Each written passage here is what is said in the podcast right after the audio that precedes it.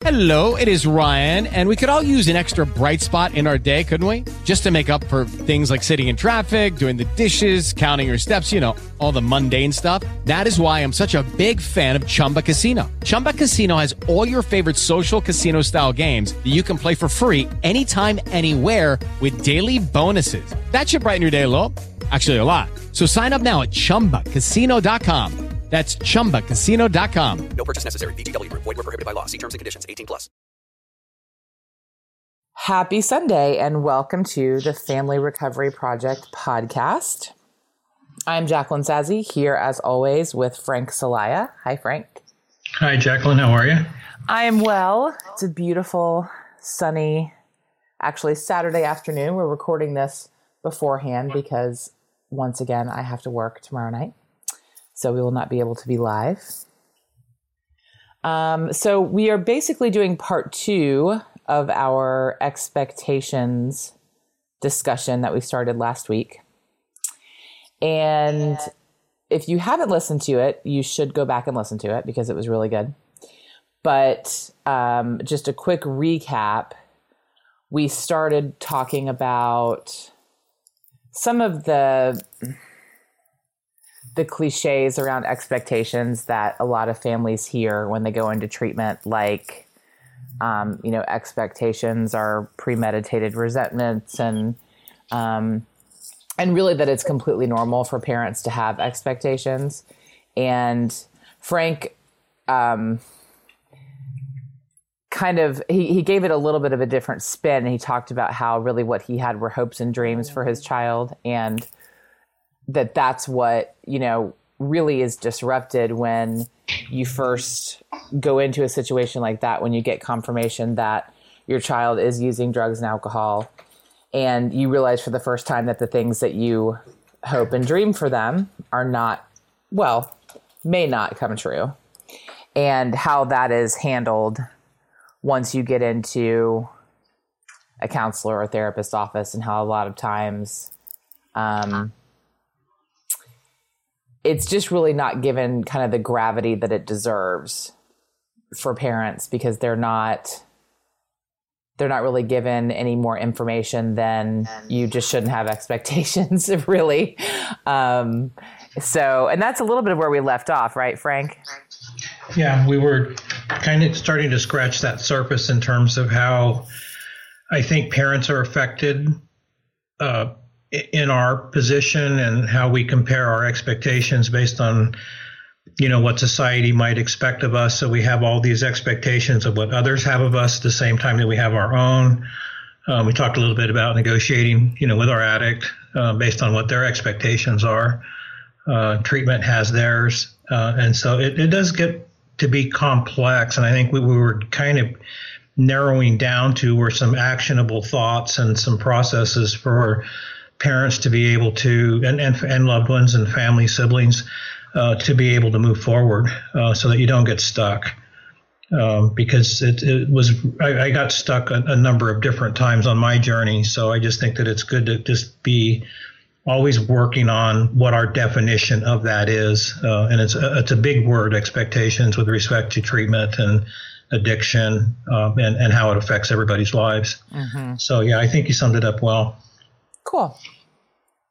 So, where do you? I know you have some ideas of where you want to go from here, so I will turn it over to you. Okay, I, I think that the the one thing that I probably didn't drill down to, uh, you know, in a really substantive sense with respect to just the uh, basic tenets in the way that we process this information is, is that we have a tendency as a parent to put expectations into either a positive or a negative category. Mm-hmm. And when you when we allow ourselves to kind of get into that AB proposition role, as it were, I mean, if it you know, you're going to expect one or the other, and either way, you're going to probably have some sense of disappointment.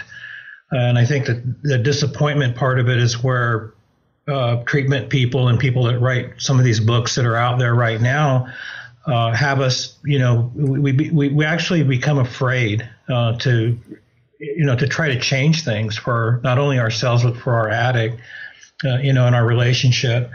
Uh, so I think the, the the one thing that really held me back a lot was when I would ever when I would have and start to process an expectation for my son, I always kind of wanted to put it either on the left hand side of the page or the right hand side of the page. Mm-hmm. And in point of fact, it didn't have to be either. It just had to be something that was that I was thinking about in a healthy way. Um, and and healthy has a lot of different definitions for uh, you know different people at different times. Uh, I think the kind of healthy that I'm talking about are things that are going to keep you together and keep your family together and keep moving forward, and then allowing your addict to take their journey uh, to uh, recovery uh, so that you're not getting either in their way or getting in your way either. And I've been to parent group meetings where I have, to, have I just basically asked parents, I said, you know, when are you going to get ready to get out of the way? And by that, I mean to tell them that they have to kind of allow themselves to get out of the way of not only their their child's recovery, but out of their own way and holding themselves back because their expectations are not very realistic. Mm-hmm. And I think that that's the type of actionable process. And we were talking earlier about uh, how difficult it is at times as we're growing up. Uh, you know, there's a there's a real key point in developmental theory where uh, we all have to go through the process of thinking about what we're thinking about. And when addiction comes into our home, and the betrayal and the lies and just the, the constant emotional drama that we're in, it makes it really difficult to stay even you know, with your thoughts and, and be able to, what am I thinking today? Well, I don't want to think about it today. Mm-hmm. And so we check out, um, you know, so I think I, I, was telling you, I mean, for me, it was easiest initially to just kind of give it up and say, my expectations are just that my son stay alive. Right. Um, that I can continue to make decisions that are not going to bankrupt my family. I mean, they were they were kind of scary thoughts to have. Um, you know, keep the family together, uh, and I then shifted my expectations to allow the experts to then handle my expectations for me. And I know that with a little bit more time under my belt, that it probably wasn't the best decision that I could have made because I really wasn't very participative. And more than anything, it gave me the opportunity to blame treatment professionals and, and other people that were involved in the industry uh, to blame them as, as well for my son's choices mm-hmm. and for mm-hmm. my sense of unhappiness and my, my helplessness or hopelessness. Uh, so, uh, again, expectations are so difficult to manage within that context that um, I was mentioning earlier to you. I mean, I, I, mean, I really used to not have any expectations when I would first walk into a meeting to discuss where uh, my son was at, you know, week to week. Um, I went from that to having expectations that were completely unrealistic, but they had a lot to do with time. The more time that went by, the more impatient I became, and the more it cost me. Mm-hmm. So those were mine though. They had nothing to do with my son and they had nothing to do with the work that you were doing on a day-to-day basis with with him either. But was i honest enough to be able to articulate that in a way to make it positive? No. I would just swallow it take it home and go you know? They're just gonna you know i mean he's he's he's safe. He's okay. I'm just gonna swallow it right now and i'm just gonna lower my expectations. And then i would then i would get angry with myself. Mm-hmm um, so it, it, it's a very confusing metacognition process that we go through in thinking about what we're thinking. And I remember when I was working with you and, and, and my son, I would maybe try to ask questions without asking them about like, well, what should I do? You know, help, yeah. help me figure out where my expectations are at. And I know that it's not clear all the time. We have a tendency to maybe try to codify it a little bit, maybe not expose ourselves and say, Jacqueline, I really don't know what to think right now. Um, because it really, we, we really want to be strong and we want to be a good example. Um, but our futures for our children have basically been modified to the point where we really don't have that in us anymore. And I think it's perfectly natural. As long as you stay on your quest to find it again, you know, things will work out in the end. So right. that's kind of where I want to start, I guess. That's, that's I know it's a mouthful and I'm sorry for running on, but it's okay. It's what I wanted to share first. No, I think it's a great place to start. And I mean, it really got me thinking about um, kind of the treatment professional's job and all of that, I think is because it is such a complex situation, right? Because you know, you have parents walking in who are scared and confused and probably not all the way dialed in on what's actually going on with their kid and embarrassed and ashamed. Like there's all this stuff that comes along with, you know, walking into a treatment center or a therapist office, you know, for the first time with your kid in this situation because I mean, I, I don't know. I mean, you tell me how you felt, but I, I think what I noticed more than anything in those first appointments was parents hoping what I would tell them was, oh, it's not that bad. it's not, it's really not as bad as you think, you know? Um, right. And, and that's tough to contend with, you know, sitting in, sitting opposite from parents when I've just spent, you know, a few hours with their kid and I know how bad it is.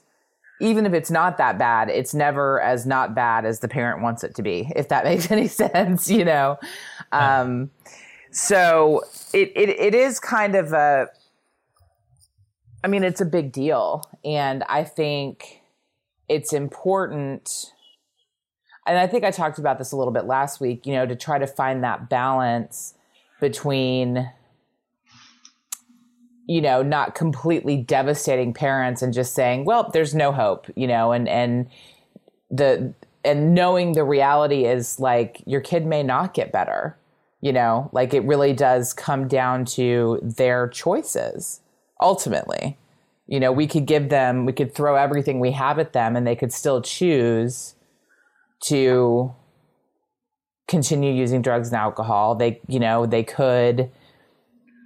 I mean, you know, you and I both know people who have overdosed and died, you know, um, sometimes early on and sometimes years and years later. And there's just no way to be able to give a parent uh, you know any guarantee of what the outcome is going to be and i think that really is kind of the first hurdle you have to get over is um, you know they really just understandably so want someone to tell them exactly like having had all of those expectations shattered they're in a position of wanting someone to say this is what you can expect now Right. You know, and that's just, I mean, that's impossible. It's absolutely impossible. I mean, to an extent, there's the structure. I mean, I, you know, I could always explain this is what treatment will look like, and these are the things I will be talking to your child about, and here are some things you can do. Um, but as far as the outcome and as far as what the future looks like, I mean, it's, you know, all of a sudden it's real open, you know, and, and very unsure. And, which to an extent I think it always is. And I think if we get, you know, lull ourselves into any sense of, um, you know, belief about our future and exactly what it's going to look like, I think that's always dangerous because, I mean, nobody can know. E- even people who don't have an addict in their life. I mean, you just never know what can happen. But I think in this situation, it's important for treatment professionals to be very sensitive to that, I guess, and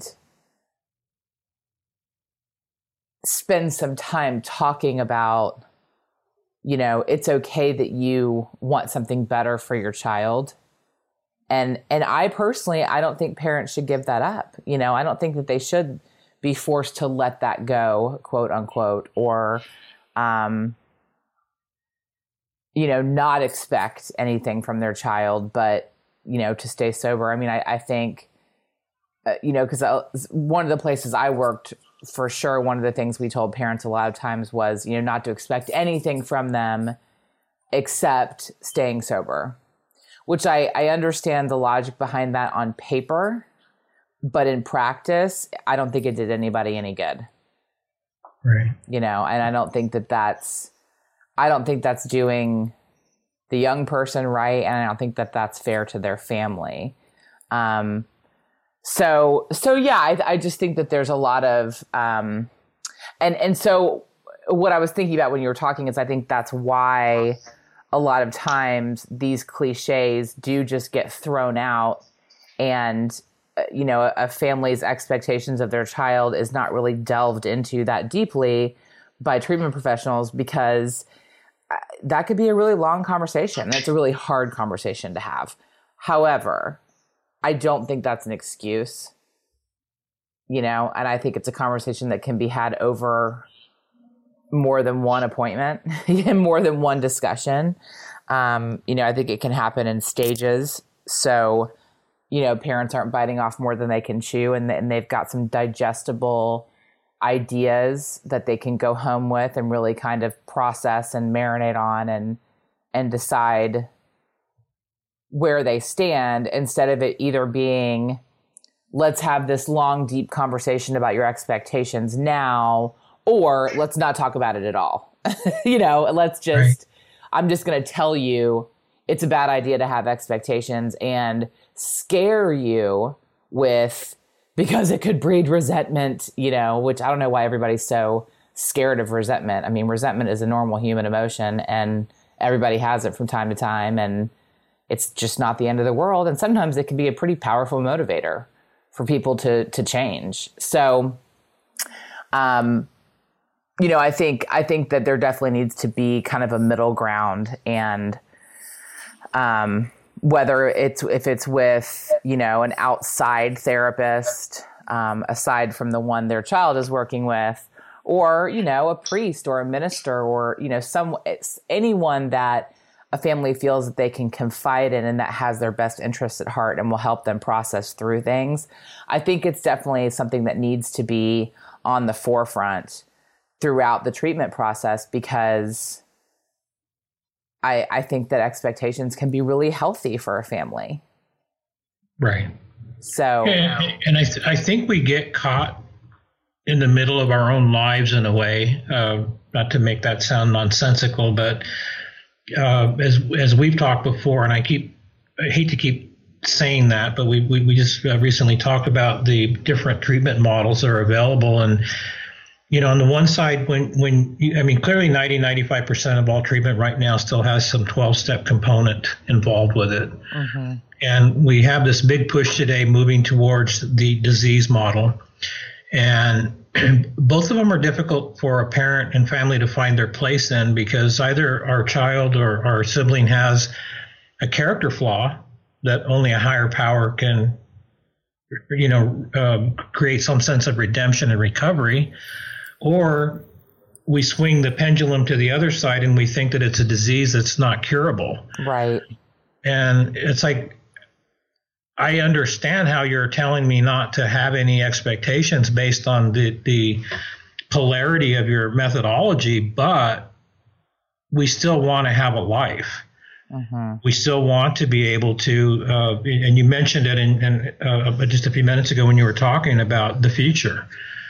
Um, because when we think of our kids, we, we we're obviously thinking about the present, preparing them for their future, so that they have a life that's better than ours, or uh, maybe happier, uh, and what, whatever we're processing as a parent based on our own life experience.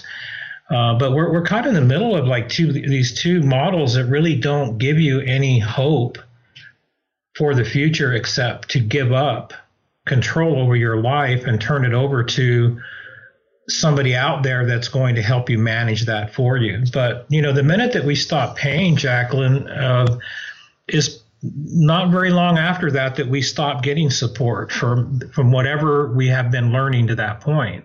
Mm-hmm. You know, it's like putting money into a parking meter. Right. Uh, you know, I mean, if you don't put another quarter in and, and the cop comes by, you're going to get a ticket. Um, you know, so it's almost like I, you know, for, from my perspective anyway, it was almost like it was just kind, just keep putting, just keep feeding the meter, you know, and we'll we'll continue to think up things to help you figure out where it is you need to go. Uh, but it was always for me, and I've said this before, is I just always felt like I was always getting an adaptation of something that was happening in the treatment room with my son, as opposed to the lives that we were living in the other room as family. Mm-hmm. You know, and it was like, well, I, you know, I get the fact that my son's expectations shouldn't have included my feelings about it, but they're obviously part of what he's going to come back to um, when it comes to long-term recovery.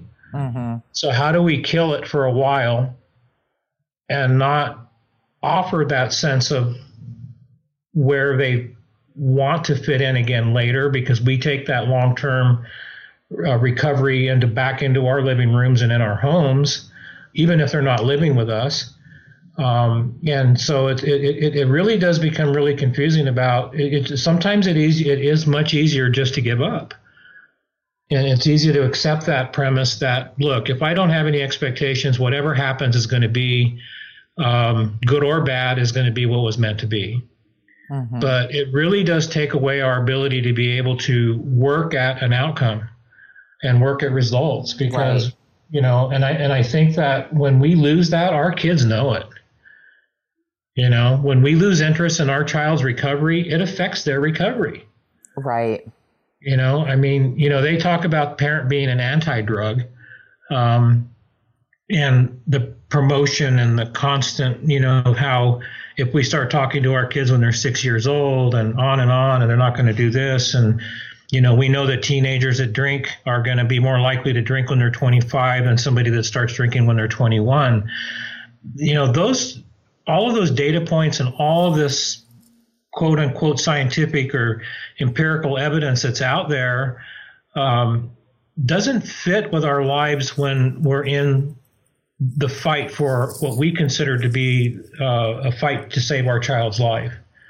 Because that's initially our feeling and expectations are, are, are dealing with that. Because I think that we, um, and, I, and I've, ta- I've talked to you and, and, and I, and I had problems with this in myself too, is trying to fix the double standard that I put in place that gave my son different sets of rules than the rest of my other kids.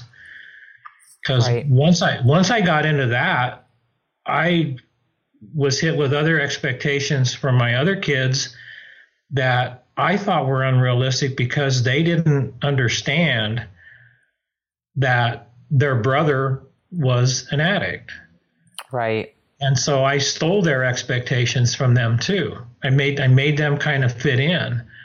Uh, but when you hear, you know, another son tell you, "Well, I just should I just should have started using drugs too," uh, it's kind of a slap in the, the, in, in, in, a reality sense about what you're doing.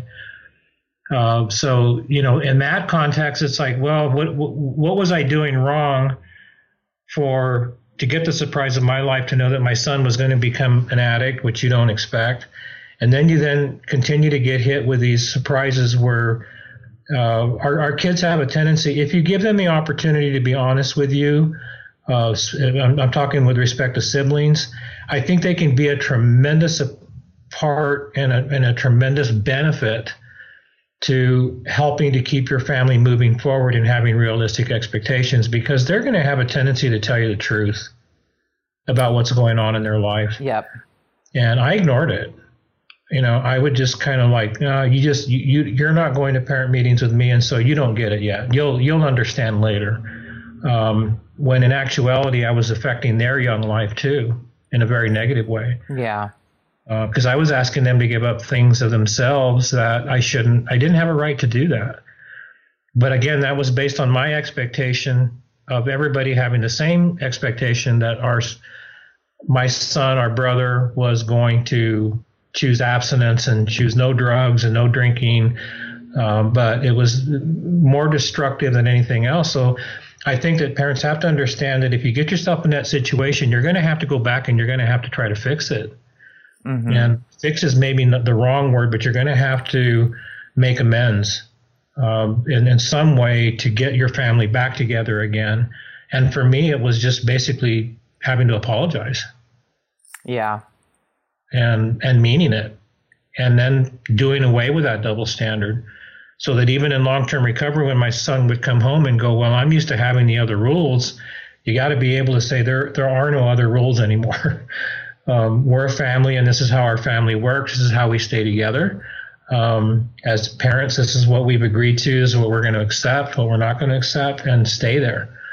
Um, you know, because to do anything else sets up a false set of expectations for the rest of your family, and it's very, very destructive. Mm-hmm. And, and I, and I know that, that we talk about that more so maybe because of my upbringing or whatever, but I did I did get to the point at about three three and a half years in where I could see the hopelessness in their eyes too.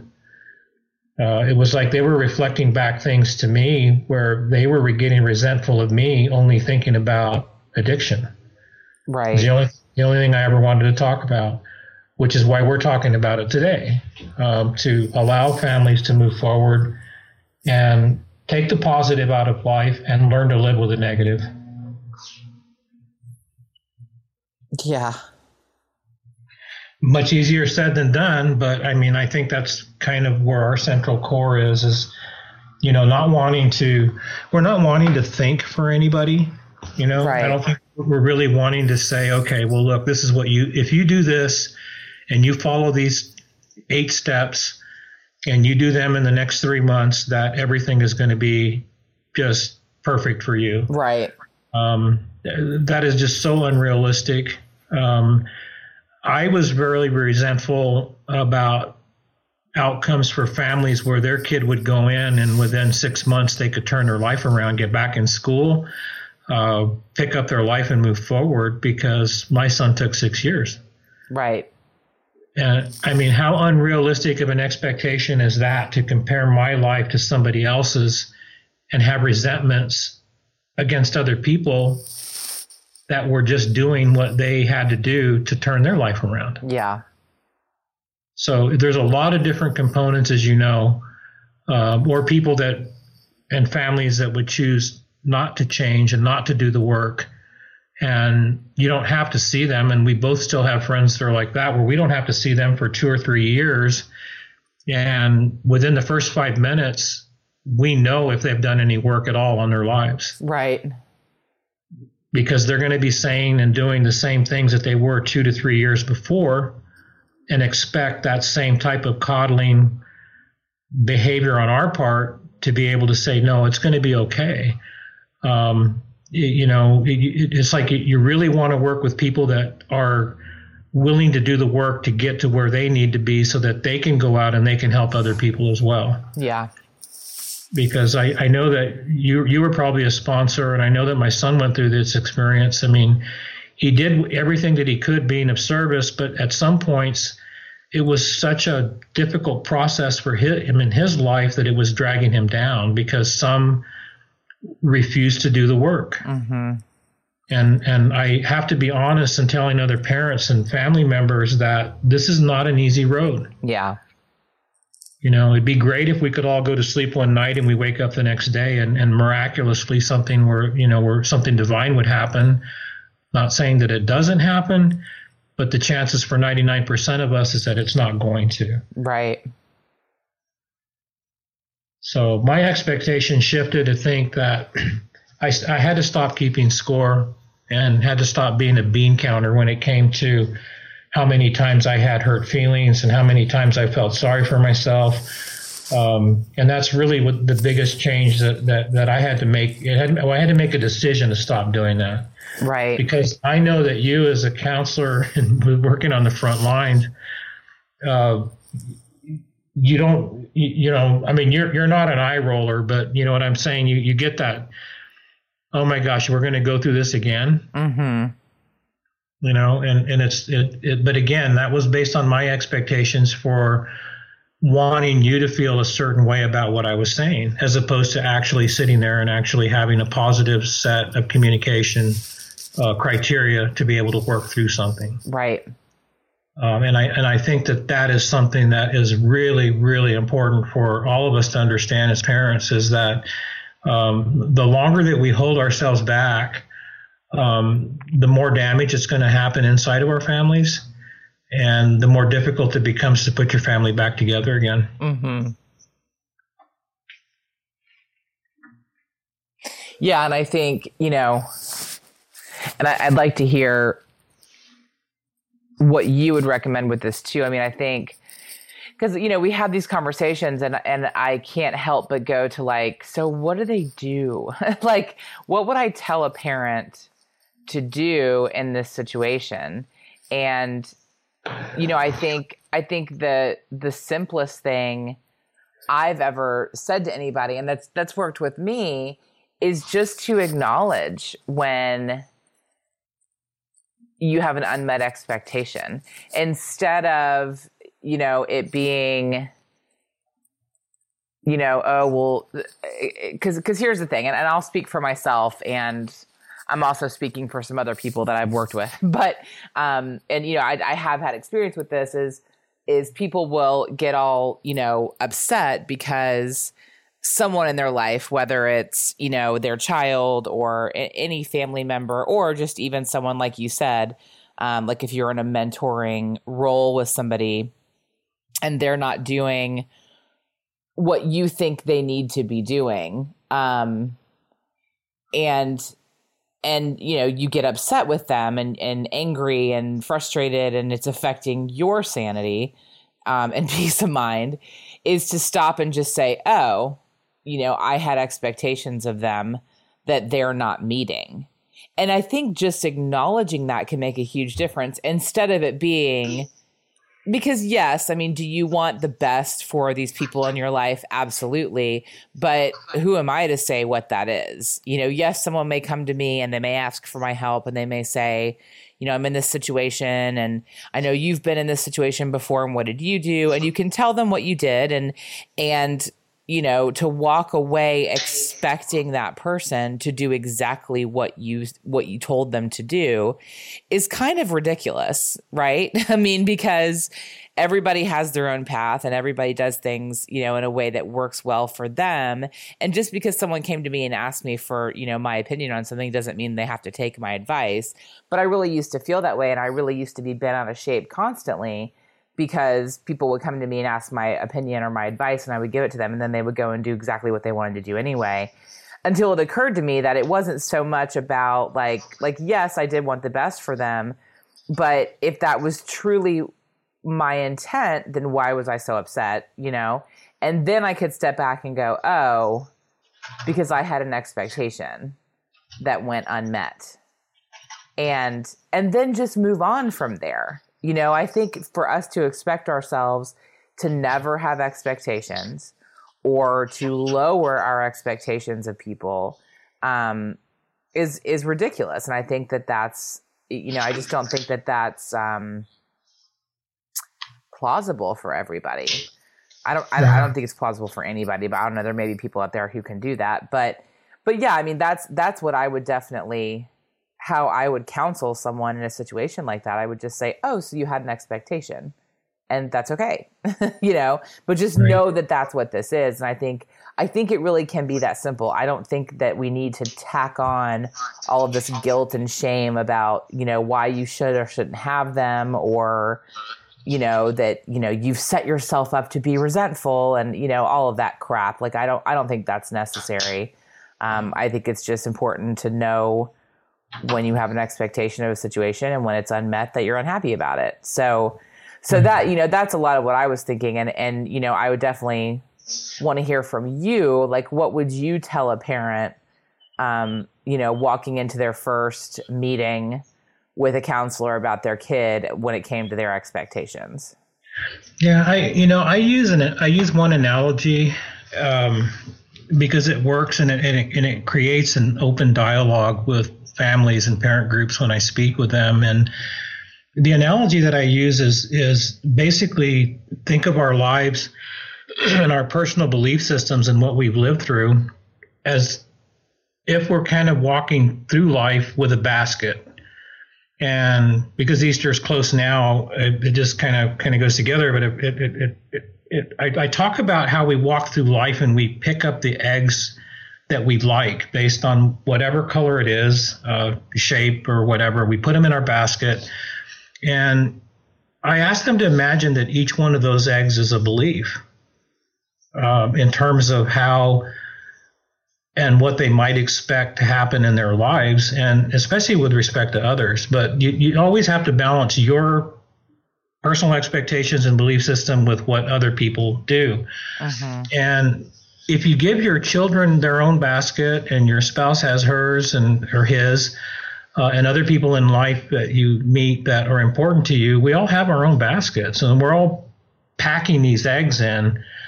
And over time, some of those eggs are not going to be relevant to you anymore, but you have a really difficult time taking them out of your basket and getting rid of them. Because at one time of your life, it was important to you. Um, mm-hmm. And it's that inflexibility. Not only does your basket get unruly and too heavy to carry, um, but you're not looking at your own personal inventory and like saying, like you were saying a minute ago, if, if somebody causes some dissonance in your life because they don't meet your expectation, it doesn't have anything to do with them. Right. It has everything to do with what you're thinking. And so I, I, I ask people and I challenge uh, parents especially to go through and, and, and, and get rid of some of those rotten eggs. Mm-hmm. Uh, yeah. That because you, you can't hang on to everything. You just can't. Mm-hmm. Um, you know, you have to make room for new things in your life. And addiction is a huge thing to make room for. Yeah. And because as we've talked before, it affects us on so many different levels. Our ability to, you know, I mean, there, I think a lot of parents relate to the feeling of not wanting to get up in the morning. Right. Not wanting to go to work, not not not even wanting to be happy mm-hmm. because we're so hopeless that we just don't we don't want to be disappointed by our own sense of happiness or uh, maybe your favorite team wins a ball game, you're kind of sitting there, yeah, but it doesn't really matter, you know, because I'm hopeless and I can't get my kid to do this or I can't get to do that. Uh, the, and the other thing that, that, the group that we're working with right now that I think is important to realize, Jacqueline, is, is that we're told as parents because we're talking about kids starting to use when they're adolescents. Mm-hmm. And if they're starting to use, uh, I mean, my son was like smoking pot when he was in middle school. So he was like, you know, 11 years old, 12 years old. Um, is that they get stuck, you know, in terms of their maturity and, and their ability to handle things emotionally at a point, a time when they really start using too much. Mm-hmm. Uh, and so we're starting with our kids, and well, now they're 18, 19, 20 on our journey and we're thinking well they're still thinking like a 16 year old right and we use that kind of belief to think that it's going to temper our inability to be able to deal with our expectations for our child's life but although it's true it still creates that kind of a, a, a, a false belief system that is not really working on what you're going to be doing in your relationship to move forward mm-hmm you know, they obviously need the treatment and they need help to move along their continuum so they can kind of catch up. You know, my son the other day told me the other day, he goes, he just, he, he doesn't remember being a teenager. Mm-hmm. He has no recollection of it. Um, I mean, he does remember getting high and he remembers doing some things that were antisocial or whatever, or maybe being high at a family reunion or whatever. But that was really the essence of what his primary recollections were. And my belief system was not based on that at all. So obviously, we're starting from very different collections of eggs in our baskets. And you know, we're not going to take them out and throw throw them at each other. We're, we're going to protect our basket at all costs. And mm-hmm. uh, as our children start to improve in treatment and start to let some of those eggs go, and we don't as parents and family, um, we create our own sense of disappointment. Right. Yeah. And I was just talking with a parent the other day, and I just said, I mean, you, you have to understand that if you're lucky enough to get six hours of sleep, you're going to be awake for a thousand minutes a day, mm-hmm. basically, right? If you allow yourself to be playing the positive negative game with your thoughts, uh, and this is just my own personal calculation, uh, I could have 10 really fearful or negative thoughts in a minute about my situation and my son's likelihood that he was going to either overdose or was not going to have a future. And within that context, even with help and working and getting things done, by the end of three years, even if I was only doing it once every five minutes, because of the amount of thinking and negative thoughts that you have in the beginning. Within three years' time, I figured that I probably had at least a million negative thoughts. And it's difficult for you if you don't put some positive in there and something to work on to get yourself in a better position to understand you know one you don't have to become an addiction or a, a, a, an expert on addiction but you need to know how it affects your life. Right. You know i mean we're we're, we're never going to be um, you know writing thesis and, and, and reading somebody else's thesis and doing an antithetical paper that's going to be peer reviewed later and on and on and on. You know my point has always been right why don't you write me a paper and do research that i can actually take home and read to my family in the living room and have some effect right because i don't need i don't need the superiority of your theory to already have had a conversation with me and, and, and create a judgment with me it's almost like i think that some of the things that i read um, and as you know me i'm reading surveys and studies every day. Mm-hmm. Um, it's like they've already had a conversation and read my mind before I've even had an opportunity to have a conversation or even had an opportunity to read their work. Um, and I and I and I found that I find that extremely condescending uh, to parents and families mm-hmm. because if we don't accept that theory as supreme, then we become flawed, and we become enablers, and we become weak in terms of somebody else's theory my perspective is give me something that I can take home and use in my living room. You Yeah, know, if, yeah. if, if, and if I have to go through and, and decode and decipher and then figure out, I mean, it's my nature to figure out and follow a stream of thought based on their citations to find out how they came to a conclusion because they're always citing somebody else's work. Mm-hmm. Um, I mean, I, I just, you know, was looking at a, at a study the other day and I, I made contact with uh, an author um, and a researcher that uh, they, they published something in 1998 and they're still talking about it. I'm not saying that it's not applicable, right but we're talking about 18 years ago.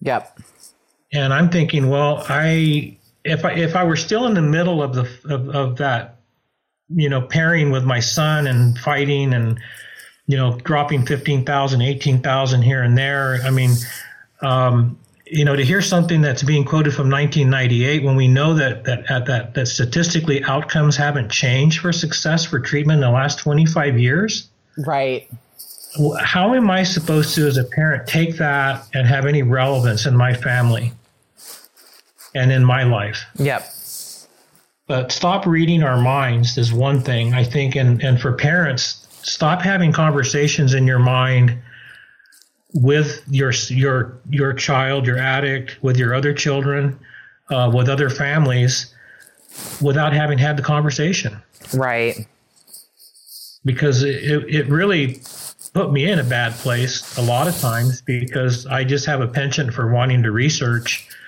Um, but it really became incumbent upon me, I think, to try to figure out a way to break that information down and say, this is usable, this is not. right yeah yep And we all have to make those personal decisions for ourselves. You know, what's going to work. Um, and being understanding, um, you know, unconditional love and, and, and trying to live up to that lofty expectation as a parent, because that's what we're taught here in the States, um, is difficult to imagine in terms of how we can do it on a daily basis when our, our children are lying to us um, and doing things that we don't really agree with or you know condone. Um, but you have to think about it in terms of like what it's doing to everybody in your family, not just the addict. Right. And we still have that addict centric view of treatment yep where everybody's on the peripheral. You know, we're we're kind of like uh, it's, it's okay for us to be collateral damage, mm-hmm. and it's not. Um, you know, and if and if we don't advocate for ourselves, and and and find good counselors that are willing to listen instead of judge, um, then we're going to have another 25 years where outcomes are not going to change. mm-hmm. yeah And I think that that's probably my biggest fear. yeah Is I, I, I, you know, I go to bed at night thinking I don't want one more parent to feel marginalized today, but I know it's already happened. Mm-hmm. So, what are Jacqueline and I going to do to make that become a reality in terms of like giving them the tools and the ideas and things where they can push back when it's healthy? Yeah. Yep. So, that's kind of a little bit of how I talk. Um, and, and, and every parent meeting is different. you know, I mean, you know, we both heard that term burning desire. Mm-hmm. Uh, yeah. You know, you know, a parent can can literally tip a meeting over because if their emotions are so strong, they can take parents back to where they were at. May they may not be feeling it when they walk in, but they're feeling it when they leave. Yep. And so that that part of that sharing process and growth and everything else is something that is just hard to predict. But we, we, we really just can't have these conversations in our mind without having had them because it's just uh, it's a very negative place to be. Yeah. Uh, because I, I, more often than not, I was always con- convincing myself that something bad was going to happen again. Yeah, I think that's what everybody does. I, definitely. And then the other thing too is, is that you know we're you know the the self help industry and things from the '60s. It's all been about the individual and there's a, yeah. there's a sense of conflict because you can't be an individual when you have your child acting out and and and using drugs in a, in a way that's destroying not only their lives but the the, the lives of the family members around them. Mm-hmm. And so we, you know we, we we get in a dissonant state with respect to thinking about how important our lives are as opposed to thinking about how important our lives are together. but there again, I, I, you know I, I had to learn the hard way that no matter what I did, regardless of what my son did, even if he used drugs or not, he was going to have pieces of our family value system and belief system as a part of his life, but he was going to go out and make decisions on his own. Yeah. Based on his own experiences and his own relationships and things, and not be a carbon copy. Yep. And I think that that sense of always wanting to have that carbon copy is it's one it's one it's impossible. It's not a it's not a probable outcome to happen. And secondly, you're setting yourself up for failure. Yep. You know, and, and if and if your concept of, of, of sobriety is, is 100% abstinence, um, you might think you're going to probably be disappointed. Right. You know? Yeah. I think that that's where that that adaptability and flexibility we talked about before. I mean, is it really okay? I mean, except for the fact that you and I have had to go to funerals and things where we've had kids, especially with respect to opiates, um, where they haven't used for uh, six months, nine months to a year, and then they they, they have an impulse, they go out, um, you know, uh, they use some heroin and they die. Mm-hmm. Um, from a statistical standpoint, it's not that often, but one is too many, as we've said before. Yeah. Um, you know, so I, I think that that part of it, you know, affects our ability to be able to process our own expectations. Um, because I, I just don't, I just would, would, would really caution parents and families to not keep score. Yeah because when you're worried about what other people are doing based on what you're doing, you're not thinking about what you're working on. Yep. And it's not that's not that's not a new idea. It's just the way that life is. Yeah. Well, and I think that, you know, situations like this definitely um kind of force us to hone those skills a little bit and make them a little bit more um of a priority, I guess, you know, because it's it's real easy to talk about not competing and not looking at other people and you know measuring yourself up against what they look like on the outside. I mean, that's I can't tell you how many I think especially with social media today, but you know, I you know, I'll I'll get sucked into it. I'll see someone on Facebook and think, oh, they have such a great life and they're always out doing such exciting, fun things. And then I hang out with them in person and they're miserable, miserable. I mean, just not, definitely not what they look like on the outside. And it's always such a good lesson to me not to compare my life with, you know, what I think I know of other people's because you just never know what people are going through. But, um, I, I, think it's a whole other ball game to actually put those things into practice because you really do have to go from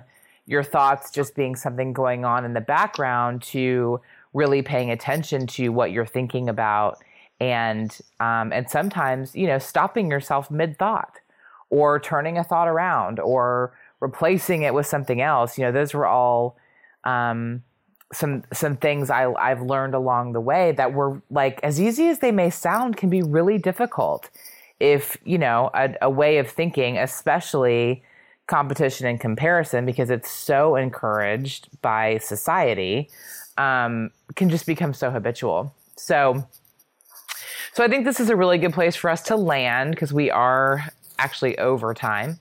Um, and i think you know i think we you definitely gave a lot of great suggestions for people who are in that place and um, you know maybe dealing with that loss of expectations and, and kind of where to go. And i you know i agree with you um, that my hope for what we can offer people is a way through that land that uh, minefield um, unscathed you know or as unscathed as possible because it is it's it's a tricky tricky place to be. And i think it requires some real delicate understanding and um, handling you know of people and and what's going on in their lives. So yeah. And, any, and, and that and that and that's what you know that process of introspection is difficult for anybody. Yeah. And you know because really you're being asked to do things uh, that you may not have expected yourself to be asked to do. Right uh, and as you, you you you you broaden that scope in terms of it being in every facet of our lives um, it becomes so acute though when we do think that our child might die yes and i think that that's the one thing that uh, treatment experts I, I really do give them a lot of props for putting themselves on the line in between. Right. Yeah. Um, because it, it's difficult not to think that. Um, you know, like I say, the probability is very low, but it's still a possibility. Mm-hmm. And you know, so when we get in and we and we get in and maybe we're lucky enough to find a really good support group and we hear that recovery equals life, um, we we we we buy into it, but we also have to kind of weigh that with the reality of what recovery really means. Recovery means work. Mm-hmm. It means putting yourself out there in a way that you have to have some vulnerability to what's affecting you in your life to be able to make the changes that you need to. Mm-hmm. Because if you have no humility, and, and, and, and again, these are the people that are, are the most difficult for me to deal with um, on, on, both sides of the fence, both on the expertise side and, and, and life side, you know, with other, with other families and parents and whatnot. Um, if they're not humble enough to be able to accept the fact that they're human and to have these emotions, there's really nothing to talk about because they're just going to they're, they're, they're just going to tell you that this is how I did it and if it doesn't work for you uh, they make you feel like you're a less man instead yeah. of them being empathetic and understanding that this is just part of what we're going to share Mm-hmm. Um, you know, addiction doesn't have any boundaries, and neither should our ability to be able to look and attract new information, new directions, and trying some things that may not work but are not going to be a complete mistake. Mm-hmm. You know, if our expectations hold us back to the point where we're not willing to make a mistake, you've already failed you know and i and i and i it, it's a really difficult fine line again to walk you you on the treatment side where you were working with you know young kids that uh, were being told at 16 that they could never have a beer for the rest of their life mm-hmm. um, i mean you know at 16 years old they're thinking somebody that's 30 is old right you know and you're like well um, if that's the model that you're using and abstinence is a way to get their attention then it needs to move to another level and it needs to be flexible and adaptable enough to allow life to continue to move forward. Again, not saying, I mean, there are some people that can never use uh, any type of drug or alcohol again. Mm-hmm. Um, but I also know of a lot of people that have been able to push through that. And because of their change in thoughts and their belief systems, Um, it, it's not about a probability theory for them. It's about living their life in a way that they're happy and feeling and feeling balanced. Right. And for a parent to think that they're going to tell their 16 year old that they never can have a glass of wine with dinner when they're 35 years old and have their own family, uh, that's an unrealistic expectation. Right. Yeah. You know, uh, but that's what they're getting in terms of going to group meetings and support groups. Um, and, and and I find that distasteful, and we've talked about that before about how they make our kids and young other people in recovery feel bad about themselves Mm-hmm. for wanting to have what other people would, you know, express or basically describe as just a normal and happy life. Right. Yep. So anyway, not to beat that dead horse again, but uh, uh, okay. yeah, like I say, I, I know I know we're a little bit over on time, so um, good, but this is really a really really important subject, and we'll be writing a lot more. We're going to have uh, some uh, production uh, concept meetings here shortly between you and I, Jacqueline, and uh, getting some other input from other people that are out in the marketplace uh, to continue to expand on this thinking. Uh, because it's such an integral part of what is going to be needed uh, to help families to get their lives back together again and, and get their feet underneath them. So Yeah. um, I appreciate the opportunity for everybody out there listening today. Yes. And uh, we'll keep thinking about all this stuff. Yes, definitely. And tune in next week. We will be here at 6:30 Eastern next Sunday evening. What is that? The the 13th? Yeah, I think that might be daylight saving. Is it is it move is it move forward or back? I forget which one when, one it is, but uh, we do have daylight savings time Um, coming is up on us spring. So. forward. Spring forward. Okay. So yeah, we will be three hours. Well, I mean the Pacific time will still be the same, but Arizona, we will go from being three hours behind you or ahead of you. Uh, I'm sorry, two hours ahead of you to three hours ahead of you. So that's Three always hours. fun. Yeah. Right. Um, so yes, next Sunday, the thirteenth, we will be live 6:30 p.m. Eastern time, 3:30 p.m. Pacific time. And what we had talked about a topic for next week, didn't we?